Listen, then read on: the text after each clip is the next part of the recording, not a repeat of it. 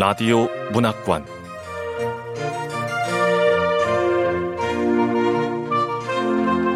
한국 단편 문학 특선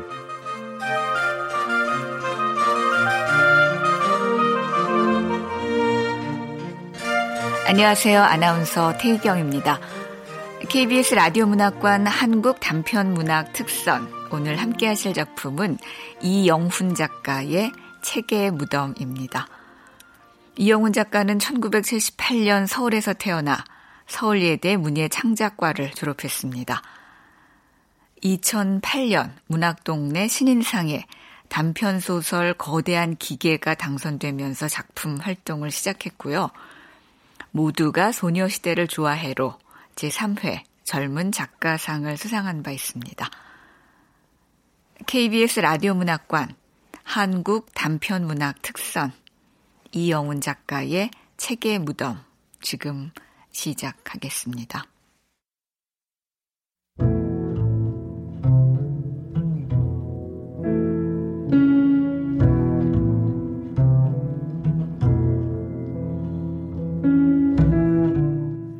책의 무덤 이영훈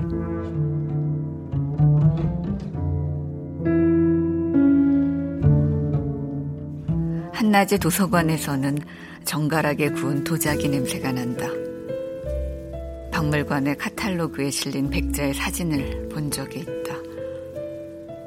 사진의 백자에는 둥그스름한 광채가 어려 있었다. 백자를 꾸미기 위해 일부러 그려 넣은 빛이었는데 너무 어설프게 그려져 있어 교회에서 나눠주는 조악한 예수 그림의 광채 같았다. 그러나 지금 도서관 가득 펼쳐진 빛은 진짜다.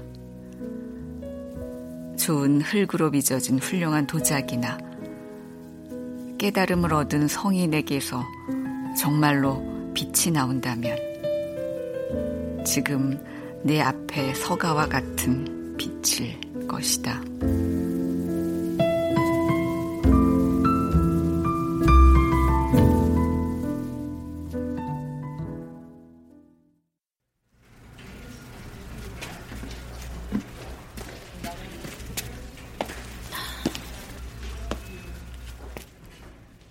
몇 개의 서가를 지나쳐 얼마 전 봐둔 책이 있는 곳으로 갔다. 구석에 꽂힌 라쇼몽을 집어들었다.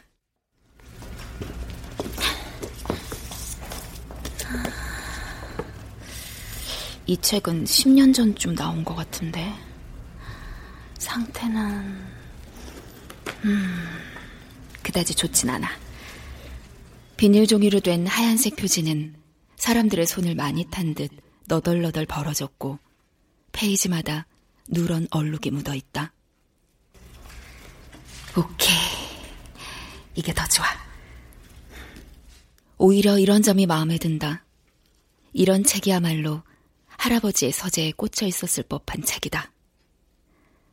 12시 이전의 도서관은 한적하다. 사람이 없는 것을 확인하고 책 맨 뒤에 날개를 폈다. 한가운데 스티커 모양의 도난방지 칩이 붙어 있었다. 손톱으로 스티커를 벗겨냈다.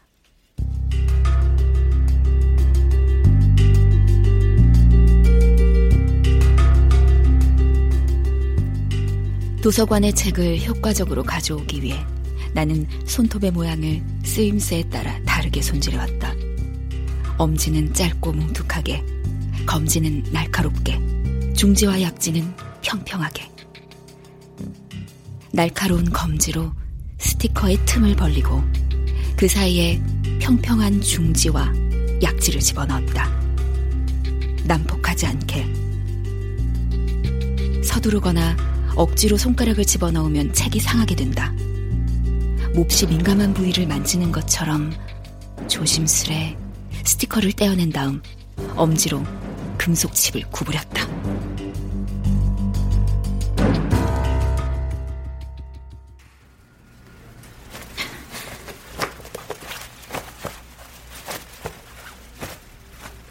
입고 있던 티셔츠를 올려 바지 속에 라쇼몽을 꽂아 넣었다.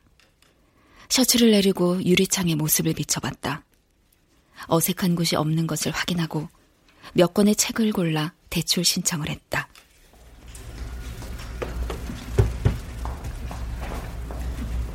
두 번 대출인가요?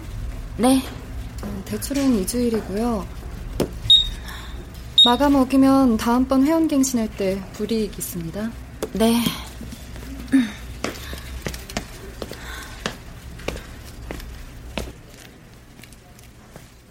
빌린 책을 가슴께 올리고 출입문을 나섰다.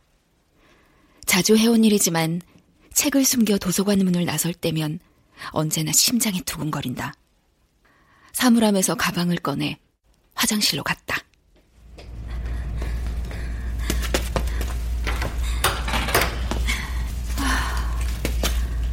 아, 성공.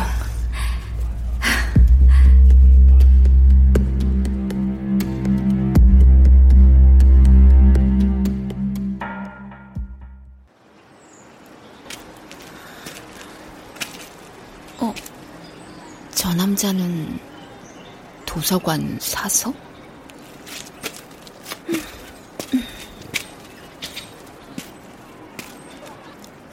깡마른 남자가 정문의 주차장 단말기에 몸을 기대고 있었다. 몇 번인가 본 적 있는 도서관 사서였다. 왜소한 체격의 사서는 하얀 셔츠에 청바지를 입고 있었다. 머리는 까치집을 짓고 있었고 답답해 보이는 뿔테 안경이 코 위에 대충 걸쳐져 있었다. 도서관에서 나오는 나를 보며 사서가 몸을 일으켰다.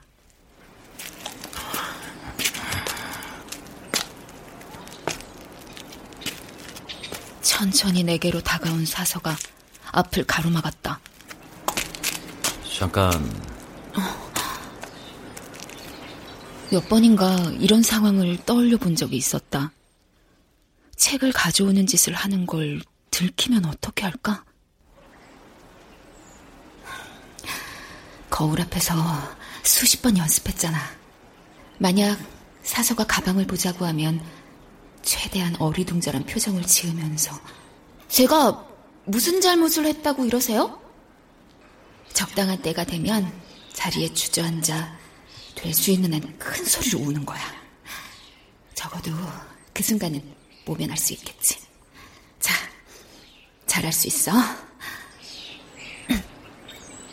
제가 무슨 잘못을 했다고 이러세요? 어? 아, 왜 웃어? 예상과 다른데? 자, 이거나 봐요. 사서는 뒷주머니에서 종이 한 장을 꺼내어 내 앞에 펼쳐 보였다. A4 용지로 된 종이에는 두 칸짜리 표가 그려져 있었다. 표의 첫 번째 칸에는 책의 제목이, 두 번째 칸에는 날짜가 적혀 있었다. 짐을 확인하자고 할 마음은 없어. 네? 이거나 받아. 거기 내 전화번호 적어놨어. 목록 살펴보고 뭔가 얘기할 게 있다는 생각이 들면 연락하라고. 나쁜 이야기는 아닐 거야. 약속할게.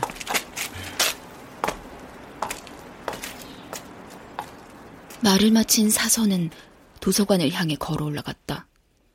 사서가 건네준 목록을 훑어봤다. 눈에 익은 책들의 제목이 적혀 있었다.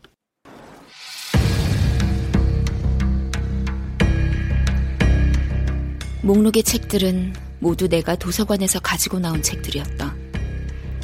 비슷한 장면을 책에서 본 것 같다. 에거서 크리스트의 소설에서 수수께끼가 풀리는 장면들. 열심히 읽어왔던 문제의 해답을 확인하는 대목은 언제나 즐거웠다.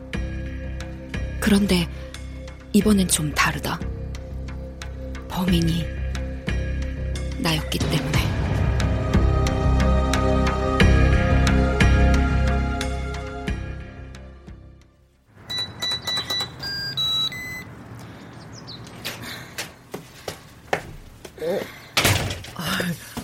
이리 일찍 들어와? 어? 아, 아, 수업이 일찍 끝났어. 어. 엄마는 무심히 고개를 끄덕였다. 몇 달 전 휴학했을 때부터 지금까지 거짓말이 통하지 않은 적이 없었다. 혹시나 알고 있지만 모른 척 하는 게 아닐까 싶기도 하지만 귀찮게 하지 않는다면 그걸로 좋았다.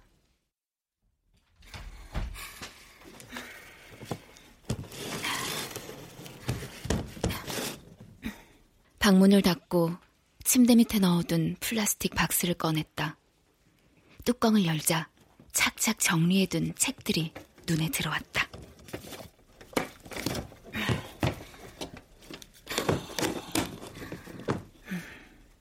라쇼몽을 박스에 넣고 뚜껑을 닫았다.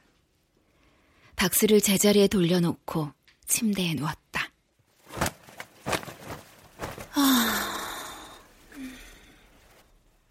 오른쪽 뒷주머니에 빳빳한 종이에 감촉이 느껴졌다. 사서의 말이 떠올랐다. 나쁜 이야기는 아닐 거야. 약속할게. 그 남자의 말은 무척 음침하고 고약했다. 말의 내용은 둘째치고 표정과 태도가. 그러니까 다른 무엇보다 그 남자 자체가 혐오감과 함께 나도 모르게 피식 웃음이 나온다.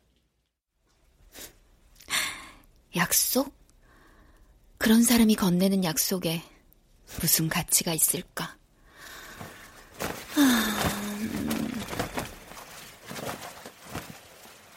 베개를 끌어안고 벽으로 고개를 돌렸다.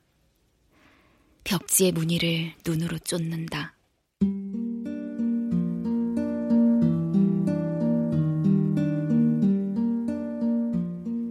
벽지는 하얀 바탕에 연한 녹색의 덩굴과 파랗고 빨간 꽃들로 장식되어 있었다. 춤을 추듯 미려하게 꼬인 덩굴 사이에 옅은 색깔로 쉴 새 없이 터져 나오는 꽃들을 보고 있으면 할머니가 떠오른다.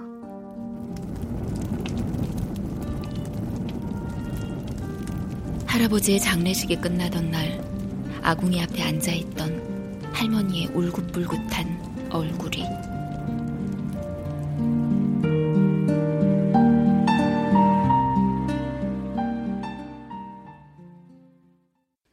18살이 되던 해 할아버지가 돌아가셨다. 5년 전의 일이다. 심장마비라던가. 서재에 엎드린 채로 눈을 감으셨다고 한다. 할머니가 말씀하셨다. 잘된 일이지 뭐니? 아, 어머니. 그래도 아버지가 돌아가셨는데. 그렇게 좋아하는 책을 읽다 죽었으니 잘 된 일이지. 대수롭지 않게 말하는 할머니 앞에서 식구들은 입을 다물었다. 할아버지와 할머니는 대학 동기였다. 똑부러지는 성격의 할머니와 옛날 남자를 고스란히 그려놓은 것 같은 할아버지는 썩 어울리는 만남이 아니었을 것이다. 할아버지가 묻히던 날 어른들이 무덤을 만드는 것을 봤다.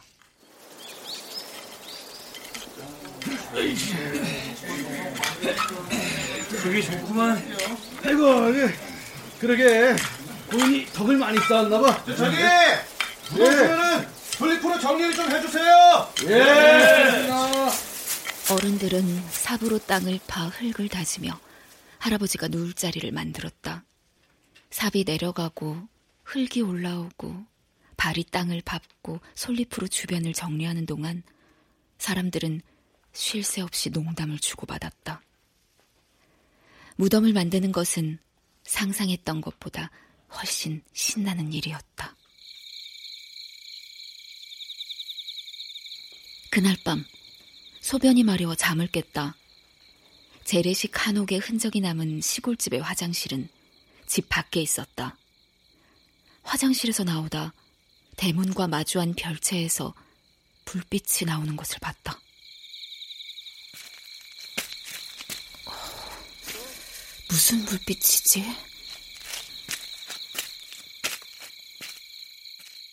불빛을 향해 걸음을 옮겼다.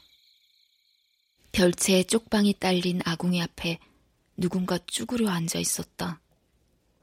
할머니였다. 할머니, 뭐 하세요? 어. 이게 다 뭐예요? 책을 태우시는 거예요? 너희 할아버지 말이다. 죽기 전에 읽고 있었던 책이 뭔지 아니? 아니요. 자, 한번 봐라.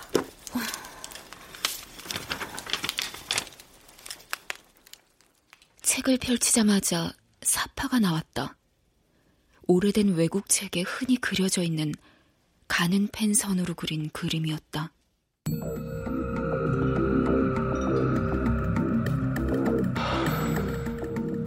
레이스가 달린 유럽 복식의 남자가 침대에 누워 있었다. 남자가 누운 침대 옆에는 창문이 열려 있었다.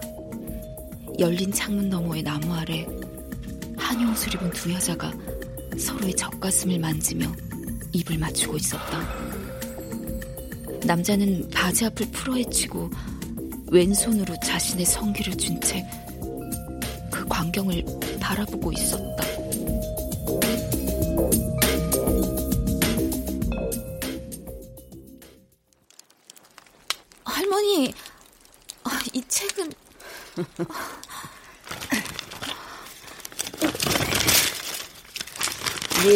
아버지 서재 뒤쪽에 꽂힌 책들은 거의가 이런 것들이야.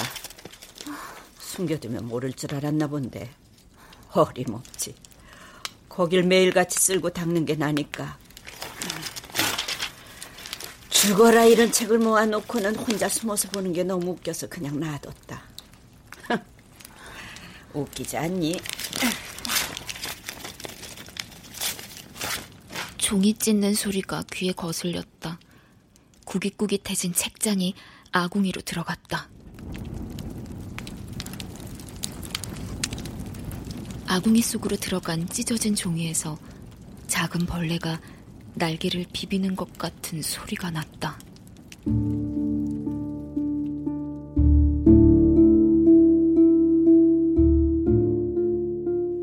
노란 반딧불처럼 혹은 하얗게 빛나는 하루살이처럼 책은 몸을 구겨 빛을 내며 재로 변했다.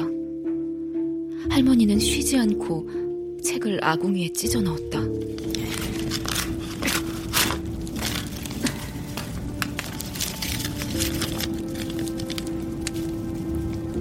책이 탈 때 뿜어져 나오는 빛이 할머니의 쭈글쭈글한 얼굴 위를 넘어다녔다. 굴곡이 완연하게 드러난 할머니의 웃는 얼굴은 언젠가 봤던 만화 영화나 동화 속의 마녀와 똑같이 닮아 있었다.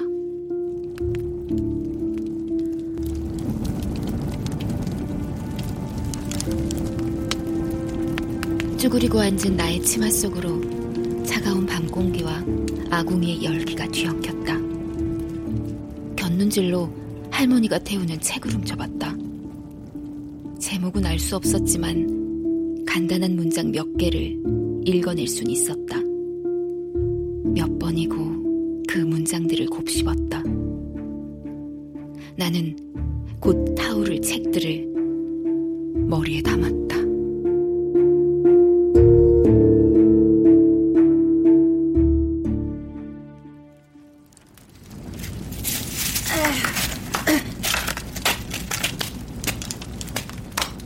책무더기가 모두 아궁이 속으로 사라지자 할머니가 몸을 일으켰다.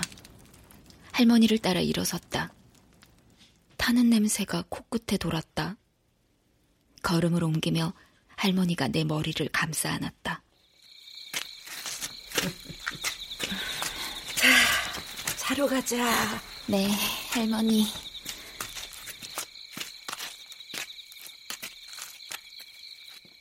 할머니의 품에선 불의 냄새가 났다. 따뜻한 온기와 아직 다 타지 않은 나무의 냄새가.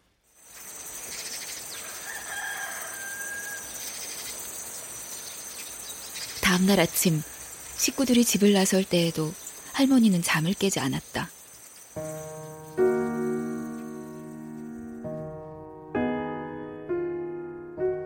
대문을 나서며 별채에 달려있던 아궁이를 흘낏 봤다. 회색의 새들이 아궁이 깊숙한 곳에 엎드려 있었다. 어젯밤의 불꽃은 모두 꿈이었던 것처럼 쟤는 움직일 기미를 보이지 않았다.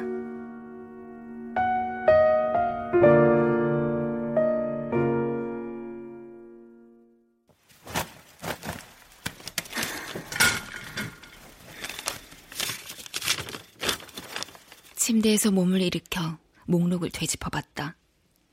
도서관에서 내가 가져온 것들은 28권 정도다. 다른 곳에서 모은 것까지 합하면 지금 나한테 있는 책은 40권 정도.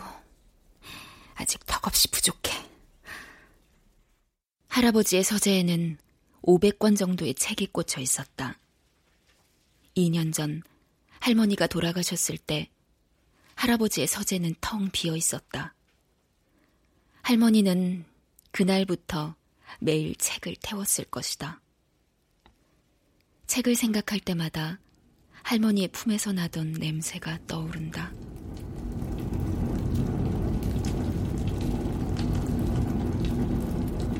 활활 타오르는 살아있는 것의 냄새.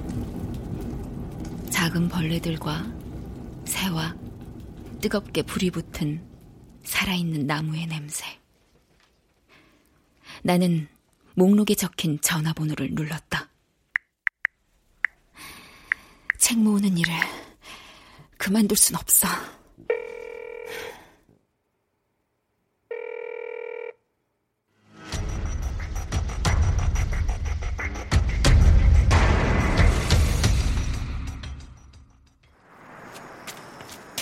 금방 왔네. 집이 가까운가 보지? 도서관 정문 앞에서 기다리던 사서가 친근하게 말을 붙인다. 심들어간 표정을 지으며 고개를 끄덕였다. 사서는 도서관 뒤편을 향해 걷기 시작했다. 뒤를 따라갔다.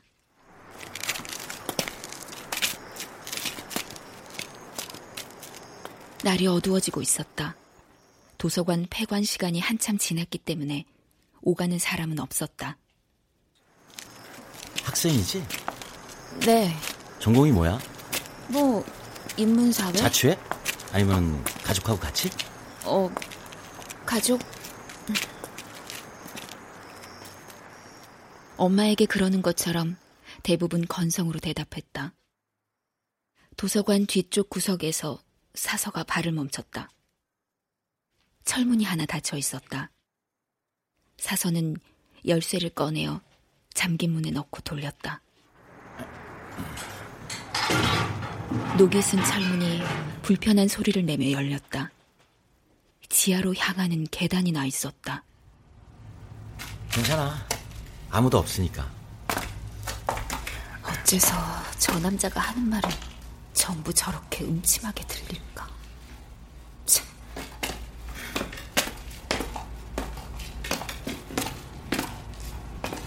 계단을 내려갔다. 축축한 콘크리트 냄새가 올라왔다. 어릴 적 읽은 동화 몇 가지가 뒤죽박죽 섞여 떠올랐다. 음, 비밀의 지하방엔 뭐가 있었지? 죽은 여자들의 박제? 아니면 에메랄드로 된 미녀? 우와. 상상은 빗나갔다.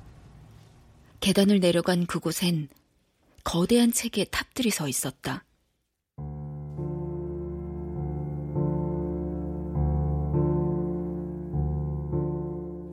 열 평 남짓 되어 보이는 지하실 가득히 책들이 쌓여 있었다.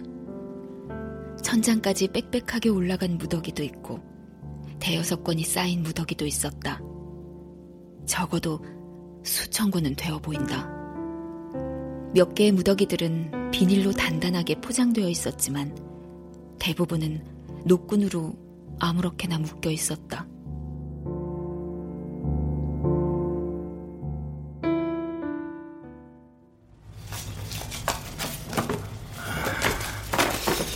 여기 있었는데. 이리저리 무더기를 헤집으며 뭔가를 찾던 사서가 구석 쪽에서 한 무더기에 책을 끄집어냈다. 노끈을 끊으며 사서가 말했다. 거기 아무데나 앉아. 선물을 하나 줄 테니까. 책이 엄청 많네. 자, 돈 줘.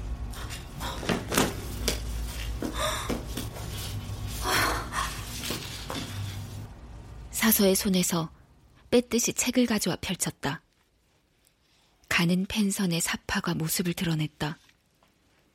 페이지를 뒤졌다. 오랫동안 찾아 헤맸던 그림이 눈에 들어왔다. 침대에 누운 남자가 나를 반겼다. 자신의 성기를 만지작거리며. 우와. 와. 찬찬히 내 얼굴을 살피던 사서가 입꼬리를 올리며 웃었다. 그 책 좋아해? 돈 좋아? 좋아하느냐고? 이 책을 내가 얼마나 찾아 헤맸는지 넌 절대 모를 거다. 도서관을 몇 군데나 돌아다녔는지 몰라. 서가의 끝에서 끝까지. 제목도 지훈이도 몰라서 무작정 비슷한 내용일 것 같은 책들을 뒤지고 다녔다고. 이렇게 온전한 실물을 본 건 처음이야. 근데 이 일을 어떻게 설명해? 설명한다고 해서 이 음흉한 사서 아저씨가 알아듣기나 할까? 아폴리네르. 자극적인 성 묘사로 유명하지. 몇 군데 출판사에서 개정판을 내놓은 적이 있었는데 곧 절판돼 버렸어. 워낙 음란해서 도서관에서도 금방 치워졌고. 제가 이 책 찾는 걸 어떻게 알았어요? 도서관반만 10년이야. 도둑 맞은 책들을 살펴보면 네 취향이 어떤 건지 대충 답 나오거든. 어, 내 취향이 어떤데요? 뭐 열정이라고 해도 좋고 욕망이라고 해도 좋아. 아무튼 목록을 뽑고 난 후에 확신했어. 너라면은 내 요구에 응할 거라고. 남자들은 매번 확신한다. 그리고 그 확신이 맞는 것인지 아니면 틀렸는지는 관심이 없다. 그들은 그저 매번 믿고 믿는 대로 원한다. 요구? 무슨 요구? 조그만 부탁 같은 거야. 예. 섹스? 말을 뱉고 나니 그래도 부끄럽긴 한 건지 사서는 이리저리 시선을 돌렸다. 몇 번 헛기침을 한 후 사서가 말을 이었다. 책이 없어지는 거 그렇게 큰 일은 아니야. 하지만 네가 계속 책을 훔치도록 놔둘 수는 없는 거잖아. 어? 손이 작네.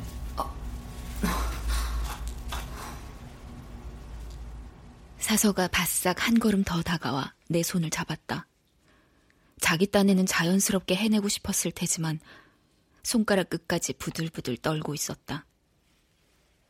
가만히 있어 보았다. 그러자 용기를 얻은 듯 사서는 내귀 쪽으로 얼굴을 갖다 댔다.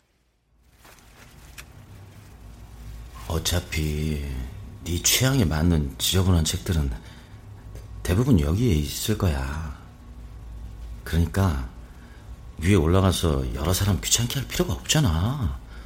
잡히면 너도 큰일이고. 맞는 소리다.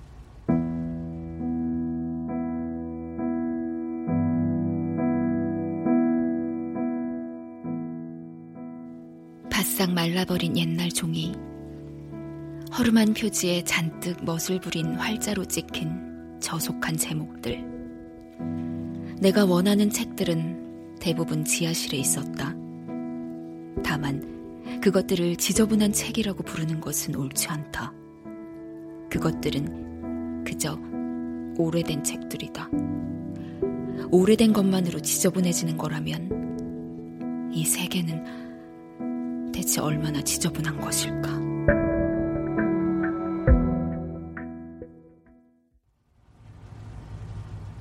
한 번 잘 때마다 여기 있는 책들 한 권씩 줄게. 큰 선심이라도 쓰는 것처럼 말하네. 어차피 버릴 것들이니까 가져가도 상관없어. 아무 문제 없을 거야.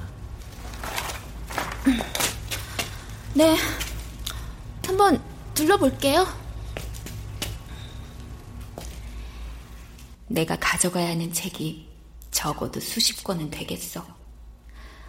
원하는 책을 모두 얻으려면 이 남자와 수십 번 자야 한다는 거야. 어, 어때? 네, 제, 제안? 에이, 아, 한 권씩은 너무 째째해요. 가져갈 게 한두 권이 아닌데? 음, 그럼, 한 번에, 그러니까. 뭐야, 이 아저씨 지금 되지도 않은 계산하는 거야? 혼자 진도 빼기 전에 막아야 돼. 아니, 하겠다는 건 아니고 생각은 해볼게요. 생각이나마 싫다고 하면 위에 알려야 돼. 그러면 네가 제일 곤란할 거 아니야. 아, 싫다는 건 아니고 생각해 본다니까요. 뭐? 못마땅한 듯 사서가 인상을 찡그렸다. 표정이 고스란히 겉에 드러나는 것이 그나마 다루기는 쉬울 것 같다. 건네받은 돈주황을 손에 꼭 쥐고 나는 입구를 향해 돌아섰다. 마음이 정해지면 연락할게요. 언제까지? 언제까지라. 이런 제의를 해놓고도 기한을 재촉하는 꼴이라니. 글쎄, 언제쯤이면 좋을까? 지금의 세상이 충분할 만큼 지저분해져서 이 아저씨하고 자도 좋겠다는 생각이 들 때까지? 하지만 그러려면 몇만 년 정도는 걸릴 것 같은데. 네, 네 번호 나한테 있어. 연락할게. 그래도 화이팅!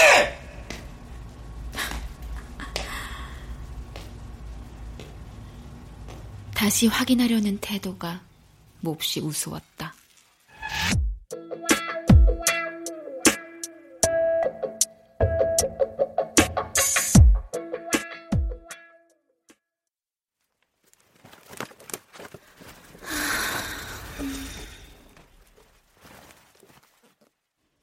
집에 돌아와 침대에 누울 때까지도 나는 돈주왕을 가슴에 꼭 끌어안고 있었다.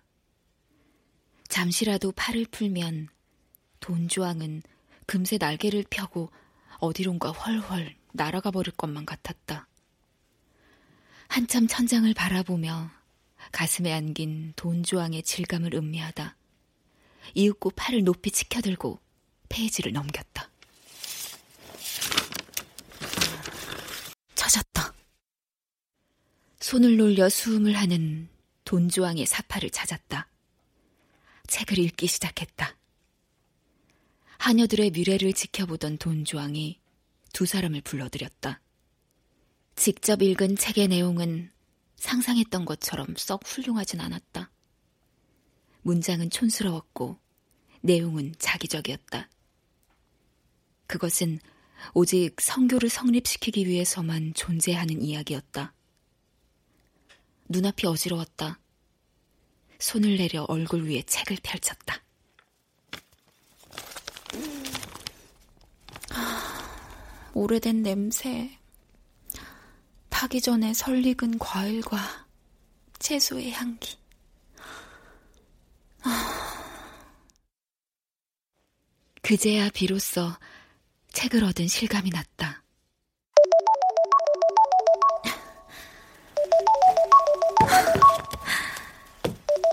또 이 사선에 사서로부터의 전화였다. 몇 통 정도 무시하자 문자가 오기 시작했다. 느슨한 협박으로 시작해 느끼한 유혹까지 같은 패턴을 반복하는 남자였다. 약점을 잡았다고 여겼을 거고 자기보다 훨씬 어린 사람이라면 그런 약점에 휘둘릴 거라고 믿겠지. 집단에는 꽤나 거창한 유혹이라고 생각했을지 모르겠지만 천박하고 단순해. 돈주왕의 실물을 구한 후 여러 가지가 복잡해졌다. 오랫동안 바라던 것을 손에 넣은 기분이란 건 언제나 그렇듯 허무할 뿐이었다. 사서로부터 전화가 걸려오던 며칠 동안 몇 번이고 애써 얻은 돈주왕을 처음부터 끝까지 읽어보려 했다. 한 번도 마지막 장을 넘긴 적이 없었다. 읽은 내용은 하나도 기억나지 않았고 다음 장을 넘기기가 몹시 어려웠다.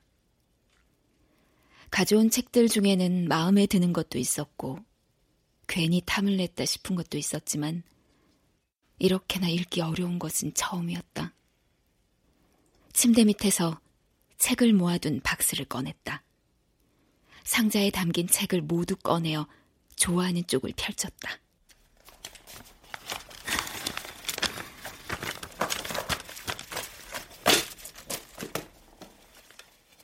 돈주왕의 경우는 당연히 익숙한 사파가 있는 페이지였다. 온갖 책들에 좋아하는 장면이 방을 가득 채웠다. 발끝을 세워 책들 사이로 조심스레 움직여 보였다.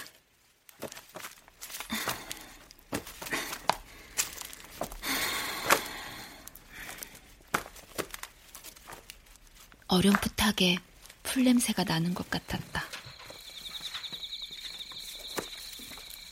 잠시 쪼그려 앉았다가 책 위에 누웠다.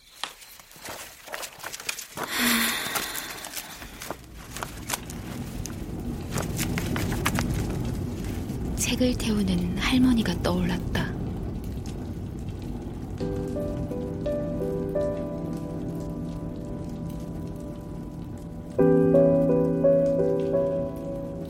타오르던 불의 냄새, 열기 가득한 아궁이, 애써 모은 책들의 좋아하는 장면을 하나하나 되새겨 보았다.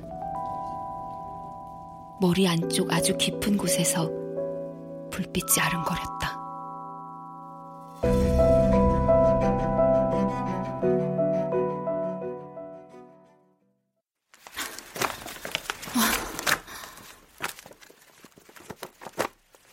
눈을 떴을 땐 밤이었다. 책들 위에서 몸을 일으켰다. 어두컴컴한 방 한가운데 선 채로 생각을 가다듬었다. 전화기를 들고 사서에게 문자를 보냈다. 내일 도서관 폐관 시간에 맞춰 도서관으로 갈게요.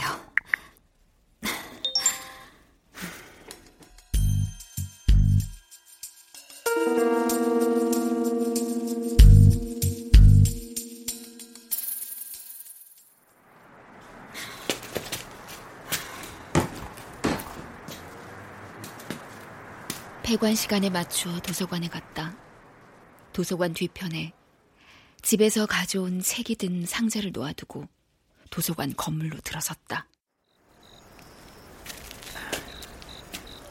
도서관 뒤편 지하실로 바로 가자. 아, 왜 벤치에서? 잠깐만. 얘기 끝내야죠. 얘기? 네. 그런데 도서관에서 책 훔치면 감방에서 몇 년 정도 살아요? 뭐? 이런 질문 예상 못했지? 무슨... 100권 정도 훔치면 10년? 한 그 정도 살게 되나? 아니, 한 권당 1년 정도 치면 내 경우에는 한 20년 정도인가? 지금 무슨 소리 하는 거야? 무슨 소리냐면 책을 훔친 걸로 이런 개수작을 해도 되느냐는 거예요. 뭐? 개, 수작 역시 예상했던 반응이야. 그나마 바로 따기 같은 것이 날아올 수 있다고 생각했는데 그것까진 아니네. 여기서 바싹 정신을 차리지 않으면 험한 일을 당할 수도 있다고. 마음을 가다듬고. 나 오늘 핸드폰 안 가져왔어. 뭐? 핸드폰을 안, 안 가져왔다고? 그게 뭐? 그쪽이 힘으로 뺏어갈 수도 있으니까 아예 안 가져왔다고. 그쪽이 보낸 문자 하나도 지우지 않고 그대로 있거든? 손가락 하나만 까딱해봐. 어떻게 되나? 야, 야, 너, 너, 너 지금 무슨 수작을 꾸미는 거야? 이제야 상황을 이해했나 보네. 우리 두 사람 CCTV에도 다 찍혔을 거야. 이 자리가 아주 잘 찍히죠, 왜? 그러니까 흥분하지 말고, 어? 흥분하지 말고 일단 앉아요.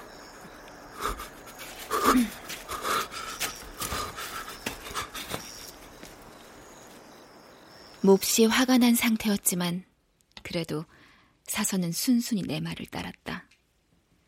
부들거리며 씩씩거리는 꼴이 조르던 장난감을 얻지 못한 어린아이 같았다. 안타깝지만 조르는 건 부모에게 해야 하고 부모에게 섹스를 조를 순 없는 법이다. 대체 어떻게 그런 생각을 할 수 있어요? 책을 빌미로 그런 걸 요구해? 옛날 야설을 너무 많이 읽었나 봐. 악취미네요. 이게 진짜 봐주려고 했더니 나도 그래요. 봐주려고 이러는 거야.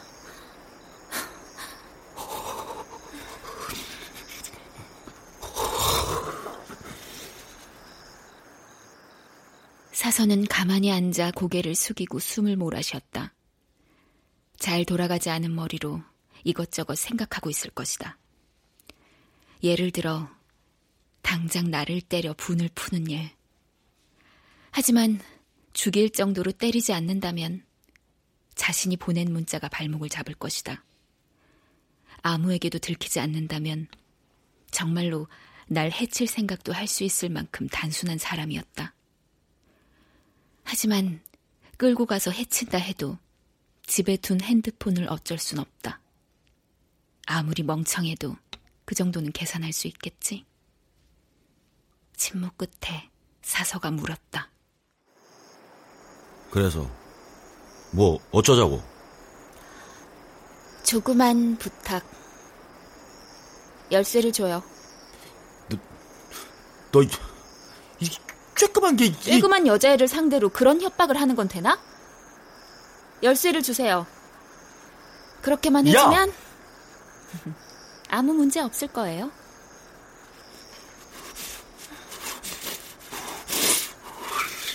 사나운 눈초리로 나를 훑어봐도 소용없다는 거 알겠지? 아마 머릿속으로 온갖 고약한 상상을 하고 있을지도. 나한텐 무슨 이득이 있는데? 이 와중에도 이득을 따지겠다? 웃겨. 이득? 아무 일도 일어나지 않는 게 이득이죠. 책을 훔친 건 잘못이니까 그걸 문제 삼으면 어쩔 수 없죠. 그런데 어느 정도의 벌을 받게 될까요? 아무리 생각해도 감옥에 갈 것 같진 않은데. 하지만 그쪽은? 내, 내가 뭐? 물론 그쪽도 큰 벌을 받진 않겠죠. 그렇지만 여기서 계속 일하는 건 힘들지 않겠어요?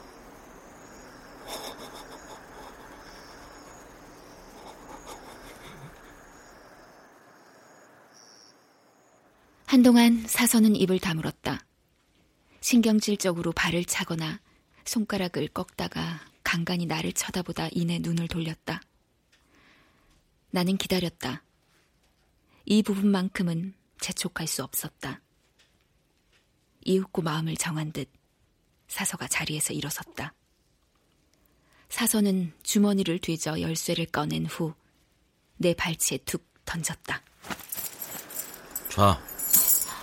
오래 걸리진 않을 거예요. 이 열쇠는 문에 꽂아둘게요. 이, 이 나쁜 이, 다시 여기 나타나기만 해봐.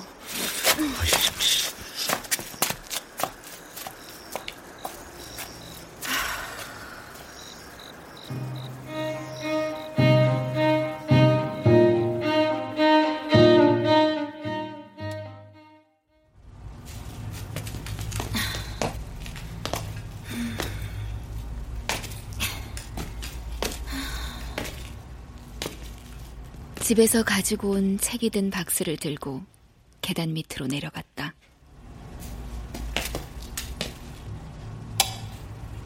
전등을 켰다.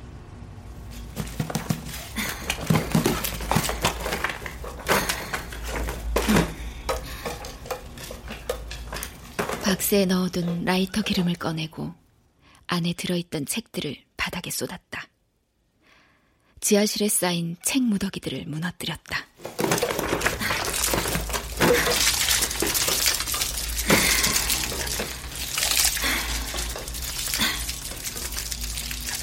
세상의 모든 장례식은 즐거운 법이다.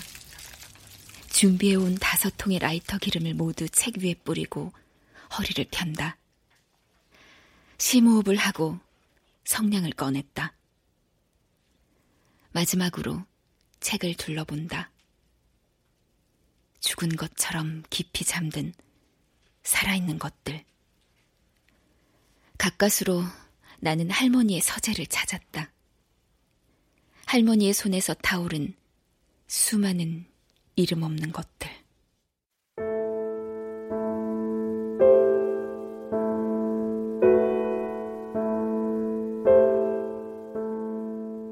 불 속에서 다시 살아나는 새의 이야기를 알고 있다.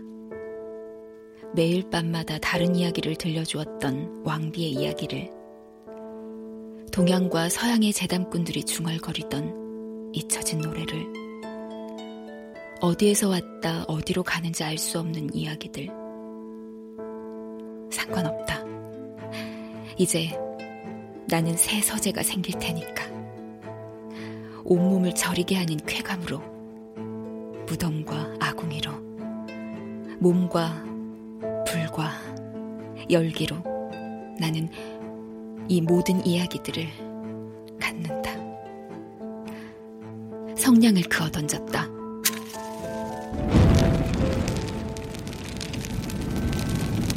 불길이 거세게 머리를 들었다.